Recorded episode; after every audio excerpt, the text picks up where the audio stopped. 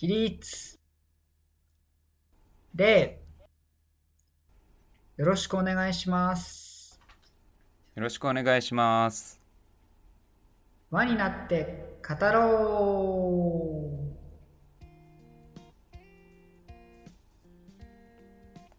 輪になって語ろう。パーソナリティのかけです。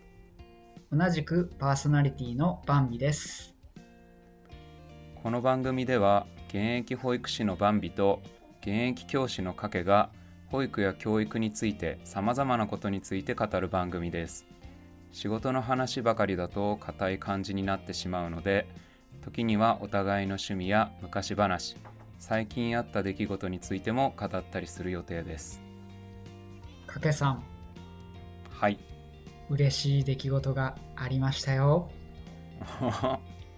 何ですか？なんと番組にお便りが届きましたおイエーイ素晴らしい。ありがとうございます。しかもですね2通届いてるんです 大人気番組じゃないですか。嬉しいですよね本当にうん、いや、本当に素直に嬉しいですね。ねやっぱ励みになりますよねはい。はい。それからねツイッターの方にもねあのコメントいただいてます。おおなので早速そのお便りとツイッターの紹介いってもいいですかね？ー、あー聞きたいです。では早速お便りの方から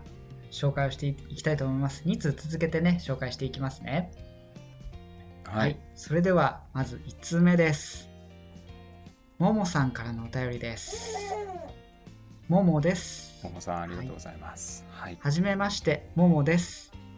私も4月から10年ぶりに保育教諭として認定こども園で非正規雇用で勤務し始めました。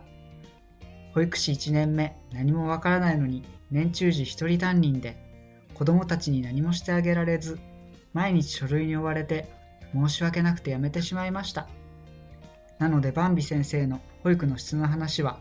保育士がやるべき仕事の量の影響もあると思いました。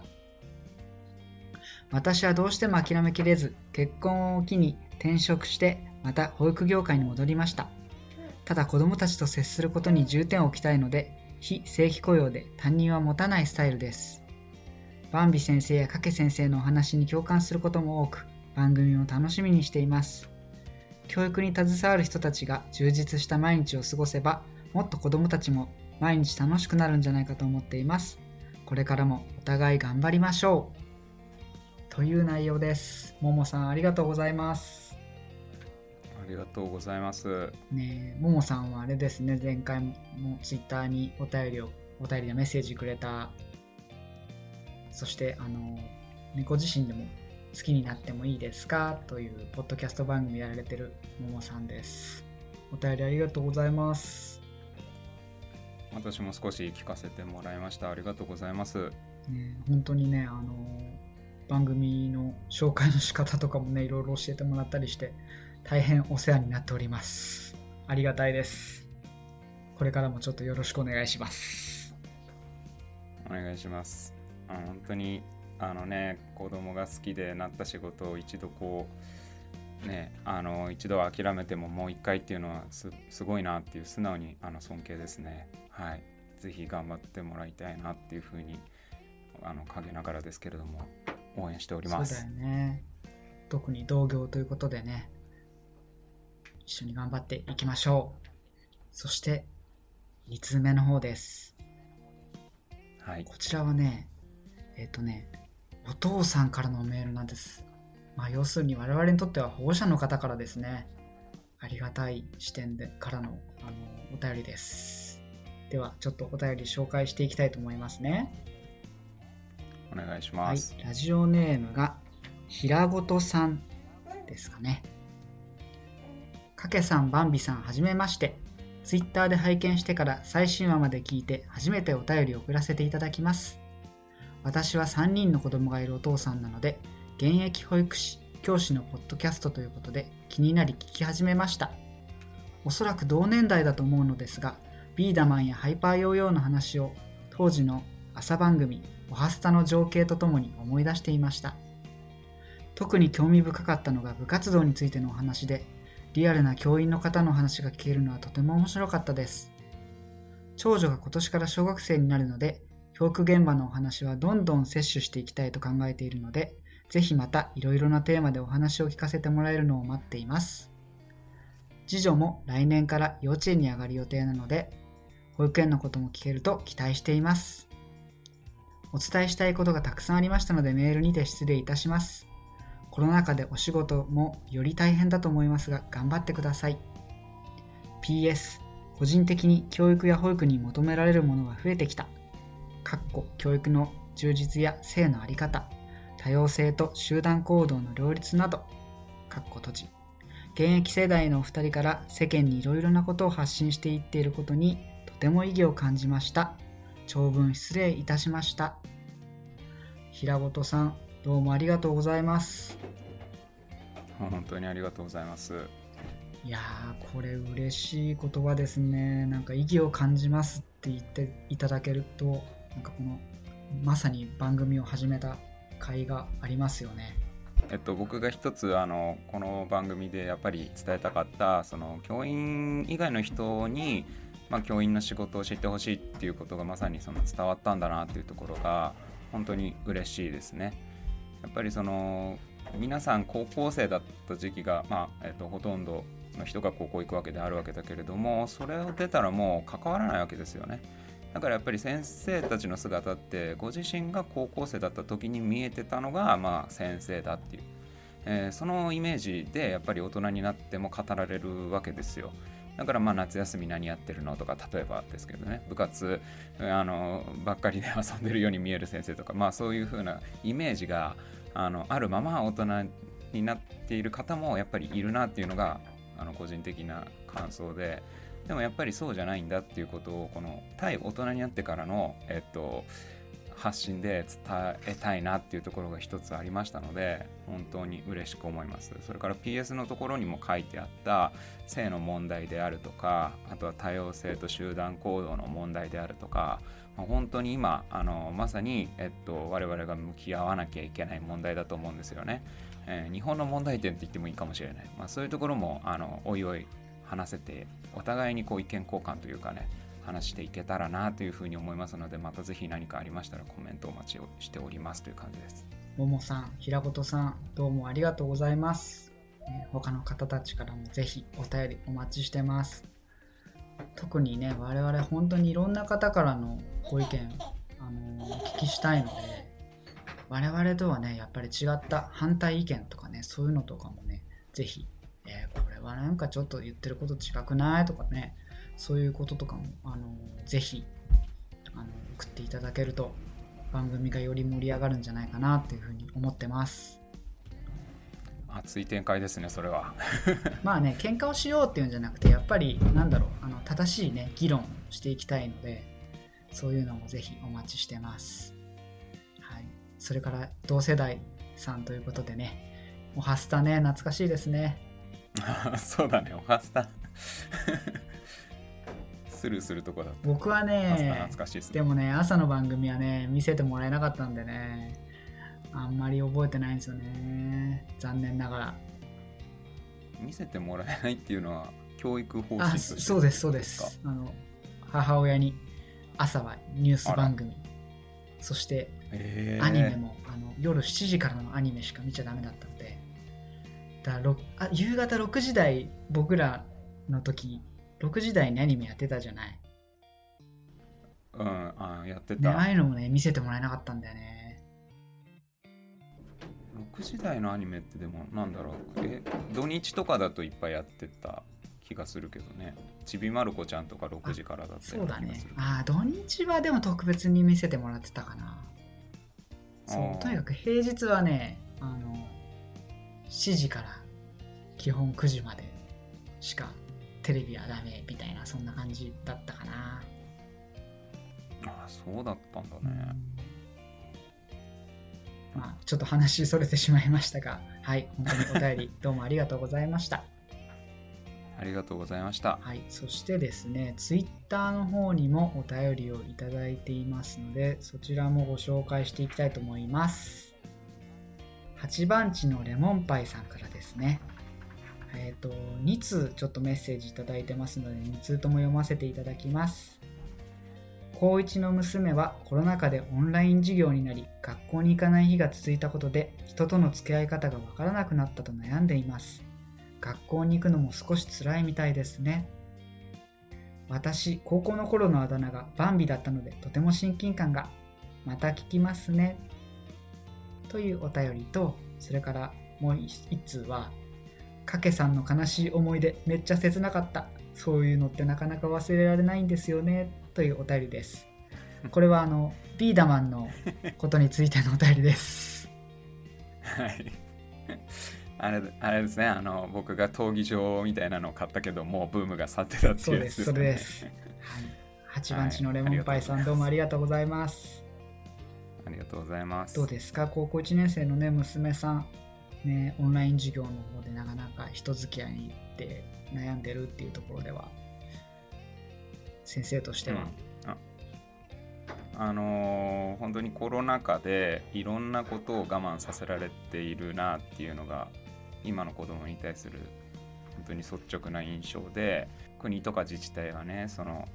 不要不急だからっていうことでそういったものをどんどんどんどんこう規制していくわけだけれどもやっぱり人間の成長する上であの大事なものまでその不要不急のカテゴリーに入れちゃってるんじゃないのかなとは思いますよね。うん、あのやっぱりどうしたってこう密な中であの密なコミュニケーションの中でしか得られないものっていうのがあるしそれは大人の1年2年我慢するっていうのとやっぱり中高生の多感な時に1年2年我慢するっていうのはやっぱり全然質的に違うんだろうなっていうふうに思うのでうーんなんていうのかなあのうまいルール作りっていうのは本当に難しいなというふうに思いますよね。ね、ほんとそろそろまあコロナ禍と言われるようになってからもねだいぶ経つのでねうんなんかちょっとね緩和していく流れになっていくといいのかななんていうふうに思ったりもしますがまあその辺は まだまだ難しいところですね。うん、ただまあその希望を言えばなんていうかこういう苦しい状況だからこそあの Zoom でのその対話とか今までこう考えなかったコミュニケーションが、まあだいぶ早回しであの僕らの常識になったと思うんですよ。だからこう今までは例えば学校の友達が世界だったところをこうもっと広がってインターネット使っていろんなあの国境とかも越えて、えっと話ができるようなもしかしたらそういうこう、えっとアンテナを持った人がここれからの高校生育っていくのかなっていうところも実はちょっと期待していたりもするので、えー新しいコミュニケーションの形っていうのをちょっと模索してみるのもいいかもしれないななんていうふうに思ってますね。はい、なるほどちょっとね新しい視点という形でその辺も参考にしてもらえればいいかなというふうに思います。はい、ぜひ楽しい高校生活を。はい、他にもね、えー、絆さんとか先ほどお便りいただいたももさんとかもヨーヨーについてあのツイッターでコメントくれたりもしています本当に我々の番組を続ける励みになります。読んでて嬉しいです。ありがとうございます。ありがとうございます。これからもお待ちしてます。ということでもうこの番組も第6回ということで、はい。はい、じゃあ今回はテーマは少し原点に 立ち返るというか我々について少しお話ししてみるっていうのはバンビさんいかがでしょうか？はいそうですね。ちょっと我々について親しみを持ってもらおうかなということでまあなかなかね我々2人ともちょっとあの見バレはねしたくはないのでちょっとその辺言える範囲でなんですけどもまあ我々の趣味だったりとかあとはお互いの印象だったりとかなんでポッドキャストを始めたのかなとかそういったことについて話をしけしていけたらいいなというふうに思っています。ははい。ということで、自己紹介改めてしていきましょうかね。じゃあ、まずは私から言ってみますかお聞きたいです。はい。えーっと、私の方はですね、ツイッターで結構いろいろ発信もして、させてもらっているので、まあ、この番組をお聞きの方は、なんとなく、どんな感じの人なのかなっていうのも想像つくかもしれないんですけども、えーっとね、趣味はですね、浦和レッズというあのサッカーチームが好きでしてね、コロナ禍になる前はあの年間チケットを持って、再三に行って、毎回試合応援していたぐらい好きです。さすがにね、仕事柄ちょっとあのースタジアムに行ってっていうのは難しくなってしまって、もうちょっと2年以上行けてないので、すごくね、そこがあの辛いですね、今ね。まあ、あとは、漫画とか読書とかそういうのが好きですね。お恥ずかしながら漫画に関してはですね、えっと、週刊少年ジャンプをですね、もう小学生の時から現在までずっと読み続けておりますので、えっと、漫画に関してはかなり深い知識があるんじゃないかなというふうに思ってます。アニメはね、あの、結構時間をね、あの、自由にできないというところで、アニメはちょっとね、あんまり見ないんですけど、えー、かけさん、大の大冒険知ってます、はいああ、もちろん。今やってるよ。ああ、そうそうそう、今アニメやってるの。で、リメイク版ね。今日ね、えー収録が4月の16日なんですけど、今日ね、アニメ見たんですよ。あんまり見ないとか言っときながら。これなんで見たかっていうとね、今日ちょっと神回だったんですよね。あ、そうなんだ。そうなんですよ。ちょっとこれはね、あまりにもこう気持ち高ぶりすぎて、あ、もう絶対今日の収録でもうこれ話そうと思って、そんな感じでちょっと心に決めてたので、ちょっといきなりぶっこんじゃいました。はあはい、聞いてもわからないかもしれないから、ちょっとあえて聞きません。はいい、いシーンだったんですいいね。シーンだったんです。まあ基本的には、えっ、と、インドアもアウトドアも両方いけますね。で、実は、えっ、と、好きでね、やってる運動とか、他の趣味もあるんですけど、これね、やってる人がね、ちょっと少なめの運動なので、これ言っちゃうと、見バレしちゃいそうなので、どうしても気になるという方がもしいらっしゃったら、こっそりあのダイレクトメッセージ、ツイッターの方にいただけると、こっそり教えますので、まあ、もしそんな、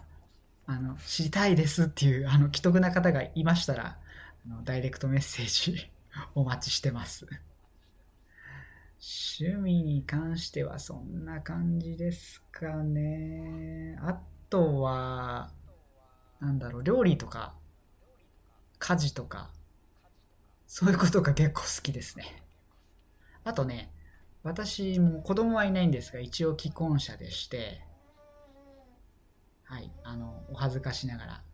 パートナー、ラブです。はい。その辺は結構、出ましたねはい、その辺は結構はっきり言えちゃうタイプです。素晴らしいと思いはいます。、そんな感じですかね。かけさんはどうでしょう？趣味とか。趣味とか。自分もまあ漫画は結構昔は読んでたと思いますね。それこそ「ジャンプ」だけど主要なやつしか知らないかもしれない「まあ、ドラゴンボール」とかの世代じゃないですか。ですね。「まあドラゴンボール」から始まって「まあスラムダンクとか「ルローニケンシン」とか「まあ、大の大冒険」も一応読みました。でも友達が持ってたやつを一気読みしたんでもうほぼ何も覚えてない。でもなんか感動したことは覚えてますね。なんかあの夏休みに「大の大冒険の」そのアニメやっててそれ見てたような気がするんですけどあの でもあれ途中で終わっちゃうんですよね。なんだっけあのブレイザードだっけあの光あ氷と炎のやつの敵が出てくるあたりでなんかそこぐらいまでの知識しかないんですけどまあそういう普通の少年が読んでるやつは大体読んでたかなっていう気がします。でまあ自分はゲーム結構やってましたね昔は。マリオドラクエファイナルファンタジーとか。うん。あ任天堂64っ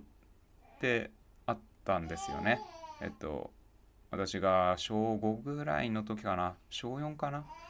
出て任天堂64それ買ってそれ遊んでた気がします。だけど中高生になってからはちょっと部活とかも忙しくなってやらなくなってっていう感じなんですけど。そうでも高校の時はね部活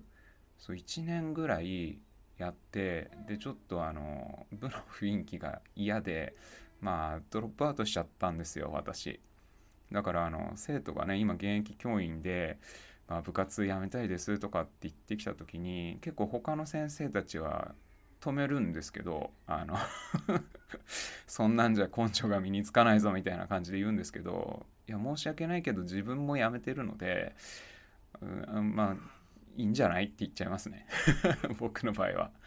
でそれで何やってたかっていうとギターやってましたねそこぐらいからもうすごい音楽にはまっててで音楽はすごい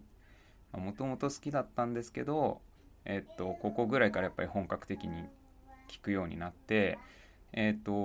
Mr.Children とか、えー、好きだったんですけど、まあ、そこを取っかかりにしてまあ、同じプロデューサーつながりとかでサザンオールスターズとかも聞いたしあとはまあ家にある CD とかレコードとかそういうの聞きあさったっていう感じで、えー、どっぷり音楽に。であのフォークソング歌ったりとかあの曲作ったりとかバンあのバンドでライブハウスで演奏したりとか、まあ、そういうことをやってきましたっていう感じで、まあ、今でも音楽ははい好きですねっていう感じです。趣味っていうとこんなとこですねバンビさん。はい。はいありがとうございます。ね音楽はね我々ね第1回にも話したんですけど大学時代にあってね2人でカラオケに行ったりとかもしたよね。よく行ってましたよね うん、ちなみにね言おうと思ってたんだけどねあのよく行ってたカラオケ屋さんね、潰れちゃったんだよ。あ、そうなの？ちょっとショックだよね。はい、覚えてますよ。あそこの駅前のカラオケ屋さんです。はいはいはい。いやそうなんだ。もう、俺もね、この間知って、なくなってると思って。思い出の地だよね。うん、なんかあの歌広場とかさカラオケ館じゃないんだよね。ちょっとこうローカルっぽい感じのカラオケ屋だったよね。まあそんな余談もしつつ。そう我々大学でねあのー、あってもともと心理学を我々2人とも専攻してたんですよね。そうですね。はい。会った時のこと覚えてます？あえっと覚えてます。相当初期だったので大学入ってもうすぐ本当にあのめっちゃ初期からだよね。なんだ学部のその心理学部の新入生の集まりだよね。本当初日、うん、でみんなでお話ししましょうみたいなところで。でなんかおなんかちょっと彼とは気が合いそうみたいななんかちょっとこうピンときたものがあって話しかけたのを覚えてますねありがとうございます。その説は。いえいえ。でそっからね、仲良くなってって感じでね。うん本当に大学時代一人暮らし始めて生活が大変だった時に本当にバンビさんに助けられましたいやいや私はね幸いちょっと学校が近くだったのでまあ親に甘えて実家暮らしだったっていうのもありいや本当家計はすごすごいところで一人暮らししてたよね。それもいつか喋ろうかな。そうそうだね。ちょっとした自慢できるかもしれない。そうだね。それはじゃあちょっとテーマとして取っておこうかね、うはい。あの最初に言っておくとあのリッチな方にすごいんじゃないですね。逆です、はい、そうそうですね お互いじゃあ第一印象なんかどうでした？とかあとはまあ今現在のお互いに対する印象とか。うん。改めて言うと難しいよね。ね。まあでもじゃあちょっと俺から話してみようかな。はい、ね、大学のね当時からねなんかやっぱいろいろこう挑戦したりとかなんかアクティブな感じがすごいなっていうふうにかけには感じてましたね。なんかそうだったんですか？なんかやっぱね自分はこうやると決めたら動きは早いんだけどそれまでをぐじぐじぐじぐじ結構悩んじゃって動けないまんま終わったりとかするタイプなのでなんかこうやるって決めたことをパッと行動に移したりとかあとは海外にもねえっ、と一人旅に行けちゃったりとかするところとかも憧れですね。で、今現在もね、高校教師をしつつ、この後の夢とかもあったりするんだよね。そういう夢とかもね、あ、すごいなーって思いながらちょっと聞いてます。ありがとうございます恥ずかしいですね。あバンビさんはですねあのおしゃれだなって思ったね。最初。おしゃれ。うんやっぱ自分がその地方って言ったらあれだけど田舎の方から出てきたなん身なんで、まあ、なんかこうキョロキョロするわけですよ。で服とかわからない。でなんかバンビさんにちょっとこうあのおしゃれな服屋とかに連れてってもらったりとかした記憶があってああおしゃれだなっていう。あとえっ、と大学って結構みんなあの生きるじゃないですか。こうなんかウェイみたいな感じでそういうノリじゃない人だったからバンビさんが。あの安心したよね。なんかこうしっとりしてるっていうか落ち着いた感じ。俺もなんかその「わいわい」っていうのはちょっと合わせるのが大変っていうかできなかったんでまああの比較的こうしっとりとあの話ができる感じでそれが良かったかなっていうふうに思いますね。でさっきも自己紹介の時に言ってたけど、うん、やっぱり結構こう多趣味だしいろんなこと知ってるなっていう本とかもすごい大学でもよく読んでるイメージがあってあの歴史の本あの西洋のちょっと古代っぽいところのテーマの本を読んでた記憶があるんだけどうん当時の自分はあんまり手出さないようなジャンルだったんであ博識だなみたいなねそういうのに興味があるんだなっていうところであの尊敬してましたね。はい、ありがとうございます。はいなんか改めてこうお互い言い合うと恥ずかしいっすね。なんだろうこの時間ってなりましたね。はい、まあちょっとそんな感じの我々です。はい、なんかねちょっとこれ以上はねさすがにちょっと見バレも怖いのでさっきも言った通りなんか我々についてどうしてもこんなこと知りたいなんて思うことがあるそんな既得な方がいらっしゃいましたら私のところにダイレクトメッセージいただければあの賭けのこともね賭けに許可を得てこっそり教えますのでぜひメッセージお寄せください。ちょっとこのポッドキャストを始めた理由なんていうのも話してみましょうかね。ちょっと今時間30分超えちゃってるんですけどまあちょっとうん。いいですかね、今回長めになっちゃうかもなんですけど。まずは私から話してみましょうかね私はね、えっと、大きく3つ理由がありましてまず1つ目はですねまあポッドキャストが単純に好きだったということが理由ですね。実はもう賭けにあった大学時代にはもう聞いてたんじゃないかなと思って覚えてるかどうかわかんないけどポッドキャストっていうのを聞いてるんだよって話をね大学時代から多分してたと思うんだよね。うんしてたと思うあのね俺は知らなかったもんそのポッドキャストっていう言葉を多分ねバンビーさんから聞いたよ俺はうん。そう。それこそ、その iPod のポッドキャストなんだよね。Apple が、なんかその、いろいろ作った、その素人とかでも、こう配信ができるみたいな、そういうラジオ番組の真似事ができますみたいなやつで、で、当時興味があった番組を、で、僕は iPhone をまだ当時持ってなかったのというか、まあ、発売してなかったのか、大学生時代は。だから、あの、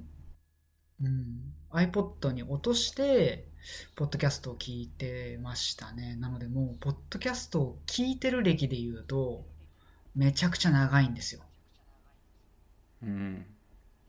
で、初回にも述べた通り、途中でやっぱり自分でやりたくなったんだけど、その時はそのやっぱりこういう性格が災いして、ぐじぐじしてる間に結局気を逃してしまって、始められずに終わるといった形を迎えました。うんでもすごいそういう意味ではもうあのね生粋のポッドキャスト好きだよねラジオとかもすごい好きだったもんね学生時代そうですね。「オールナイトニッポン」の話とかさしてたもんねしましたね。まあ逆に今もうラジオちょっと聞かないかな。もうほんとポッドキャスト専門って感じになっちゃいましたね。ただ、ああそうだったんだ、ううん聞いてる番組自体は結構偏りはもしかしたらちょっと多いかもしれないので、おすすめの番組なんかがあればね、ぜひ教えていただきたいなっていうふうに思ってます。それでその始めた理由の2つ目なんですけども、まあそんな感じでこう、うじうじして始められなかった中で、えー3月にですね、特勤マッシュさんっていう、えーとグループ、ポッドキャストを長くやられてるね、グループがあるんですけど、その特勤マッシュさん主催のイベントに参加したんですね。ハッピーアワーっていうイベントだったんですけど、まあそのイベントはやっぱりその特勤マッシュさん好きな人たち、まあ、いわゆるポッドキャスト好きな人たちがたくさん集まってたイベントで、で、そのポッドキャスト中心にやられてるしぶちゃんさんとか、やっぱりそういう人たちとお話をしたりとか、リスナーさんとお話をしたりとか、でリスナーさんの中にも、ポッドキャストやられてる方たちもたくさんいて、で、そういう熱に当てられて、あいや、もうこれは、やるしかないな、始めるしかないなっていうところで、よし、やろう、始めよう。で、ここでこう腹くくって、かけに相談をして、でも相談をして、もうその翌週ぐらいにはもう多分第一話撮って配信してたかなっていうイメージですかね。うん、突突然ではあったよね。なんかこうやろうって言われたのが。そのそうそう前にも言ったけど数年前にもそんな話があってでももう頓挫しててちょっと忘れかけてた時にやろうって言われたからお何があった？みたいな。はい、実はちょっとそんな理由がありました。そして、これは3つ目の理由ですね。まあ、ちょっとね、この3つ目の理由はね、ちょっと暗い話というか重い話になっちゃうかもしれないんですけど、まあ私、今、保育士をしてて、で、保育のことについて語る番組を始めたんですけど、まあちょっとね、仕事についてやっぱりいろいろこう、もやもやする思いがあるんですよね。そのモヤモヤをね、ずっと溜め続けながら仕事に取り組んできたんですけど、まあそのモヤモヤって、やっぱりこう自分が生きてる世界が、まあ、狭いからモヤモヤしてるんじゃないかなっていうふうに思ったので、でその二つ目に話した理由のハッピーアワーと合わせて、いや、やっぱ世界は広がってるんだよ。やっぱり自分からどんどん面白いところに飛び出していっていろんな世界を知る必要があるよっていうふうに感じたのででツイッターも始めてでちょっと身分も少しだけ明かせるところを明かしながらもういろんな人に絡みに行きで、ツイッターでね、発信して、本当少し一人二人にでも、あの、保育とか教育の現状を投げかけられればいいかなというような、ちょっとそんな思いで始めてみました。なんかね、職場でうじうじ文句言って、ここ変わんないかな、こういうとこ嫌だよね、なんて言ってても、なんかちょっと非生産的だなっていうふうに思ったので、なので、こう、ちょっと、やっぱり新しいことを始めてみる必要があるんだなっていうふうに思いました。で、正直ね、今もだから、あの、もやもやはね、抱えた状態で仕事はしてます。ただまあ、仕事をね、やっぱり楽しい部分もありますし、あの任されてる部分はね、きちんと責任を持って、あの手を抜いたりとか適当にやってるってことはないんですけど、ただ、なんかちょっと違う仕事にも挑戦してみたいななんていうのは、心のどこかに抱えた状態であったりもするので、結構ツイッターなんかフォローされてくれてる方は、私がちょくちょく 愚痴めいた感じでつぶやいてるのを目にされてるんじゃないかなというふうに思ってるんですけども、まあちょっとそういうことが理由でよくぐちぐちしたことをつぶやいたりもしてますが、あの、ご容赦ください。まあそんな感じです。まあでもね、ちょっと始めた理由としては、まあやっぱり世界を広げようっていうところで、ちょっとポジティブな、そういうイメージで始めてますので、そこはあの、ポジティブな感じで番組を続けていきたいなっていうふうに思ってます。頑張りましょう。はい、頑張りましょう。大きくはまあそんな感じ3点ですかね。ちょっと長くなっちゃいましたが、バン、バンビさんじゃないや、かけさんはどうでしょ自分はやっぱりえっとバンビさんに誘われて始めていて編集とかも今はバンビさんに頼っちゃっててあのやらないって言われたから面白そうだからやってみようっていうところがまあもちろん大きいんですけれども、えーやるからには冒頭言ったようにやっぱりいろんな人に現状を伝えたい。で自分はサラリーマンをやってから教員になったんですよね。そんなに長い時間はやってないんですけれどもでやっぱりその民間から、えっと、教員の世界に入ると違和感とかたくさんあって外からじゃ全然わかんないんだなっていうことをまず身をもって体験した。で教員ってあのすぐ大学卒業して教員になる人もたくさんいるんで昔から憧れてて教員以外考えられませんみたいな人もたくさんいるんで、ま、そういう人もと何が非常識なのかがわからないっていうだからまああのそこの橋渡し的なところはあのできる人って結構実は限られてるような気もしていて、まあ、ポッドキャストっていう場を使って配信していきたいなっていうかそういうところをこうお伝えしていきたいなと。で変えられるところがあるんであれば変えましょうっていう話ですよね。保護者の方が聞いてくださってるっていうこともありましたけれども、えっと、そういう人が例えばだけれどもその教育のニュースに関心を持ってヤフーコメントとかに例えば書き込むとかねそういうことしてくれるとそれをまた見た人があこういう意見もあるのかみたいなところでまあ大きな流れを作っていけるかもしれないっていうことで自分自身の感覚から言うと本当に今の日本の教育の現状って問題だらけなので 少しでもそこが改善していけばいいなっていうところが一つです。それからまあ2つ目は、えっと、自分が発信するだけではなくって受け取りたいなっていうところもあって後ろで声がしているかと思うんですけれども自分も今小さい子供がいて、えっと、娘がいてそういう子を育てる上でやっぱり現役保育士のバンビさんにいろいろな保育の事情とかを聞けるっていうのも、えっと、自分にとっては、えっと、ありがたい機会だなというふうに思っているので、えっと、そういう我々2人の中でのインプットもできたらいいなと。でもちろんそのリスナーさんからいろんな意見を聞いてそこで勉強できたらさらにいいなっていうところでインプットアウトプットを兼ねてできるのがポッドキャストかなというふうに思ってます。はい。こんなとこですかね。はい。ありがとうございます。ね、はい。もうちょっとだいぶ時間長くなってしまいましたがまあちょっとね6回目にして改めて我々にちょっと もうちょっと親しみを持ってもらおうと思って自己紹介会にしてみましたがいかがでしたでしょうかね今後も番組ね2人でちょっと頑張って続けていきたいのでぜひねお便りメッセージお待ちしてます。お願いしまおす願いします。さてタイトルにもある通り今後は我々2人だけではなく番組をお聞きの皆さんとも語り合っていきたいと考えています。番組の感想や話してほしいテーマ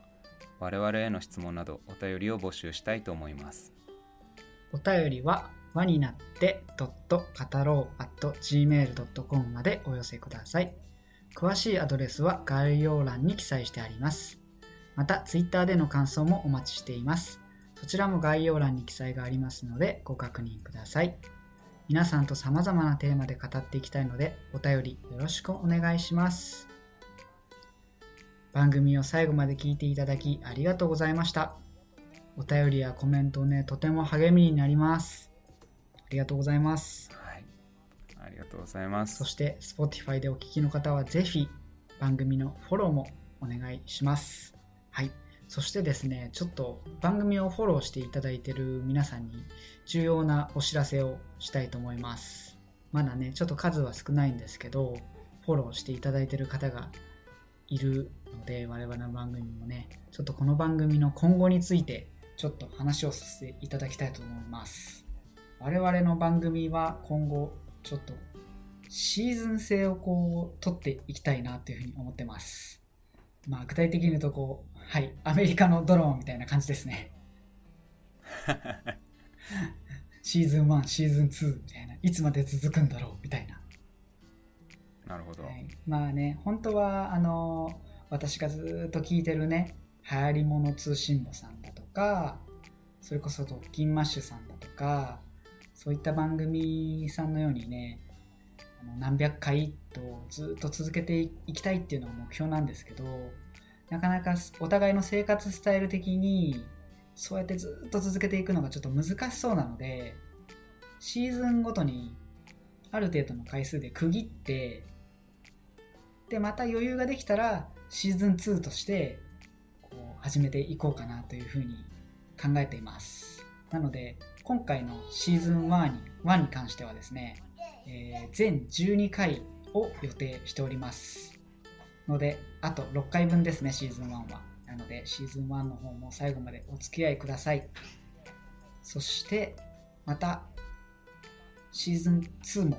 きちんと始める予定にしておりますので、フォローは外さずにずっとそのままにしていただけるとありがたいなというふうに思ってます。よろしくお願いします。お願いします。ね、シーズン1とかシーズン2とかね、かっこよく言ってますけど、もしかしたらこうシーズン1の最終回を撮って、翌週とか2週間後ぐらいに、はい、シーズン2、それでは始めますみたいな、その展開になる可能性もありますので、とりあえずまあ一つ言いたいのは、まあ、きちんと続けていきたいなって思っているので、まあ、そのためにもある程度毎回区切りを持って続けていこうっていうのを目標にしています。スモールステップというやつですかね。はい、そうです。スモールステップです。我々保育や教育にはとても大事な言葉ですね。はい。はい、そのスモールステップを積み重ねて、100回とか、そういう回数を目指していきましょう。頑張りましょう。頑張りましょう。では、引き続きになりますが、えー、番組の方、末永くよろしくお願いいたします。というわけで、今回の放送はここまでです。また次回の放送でお会いしましょう。起立。で、ありがとうございました。ありがとうございました。お相手は輪になって語ろうのかけでした。バンビでした。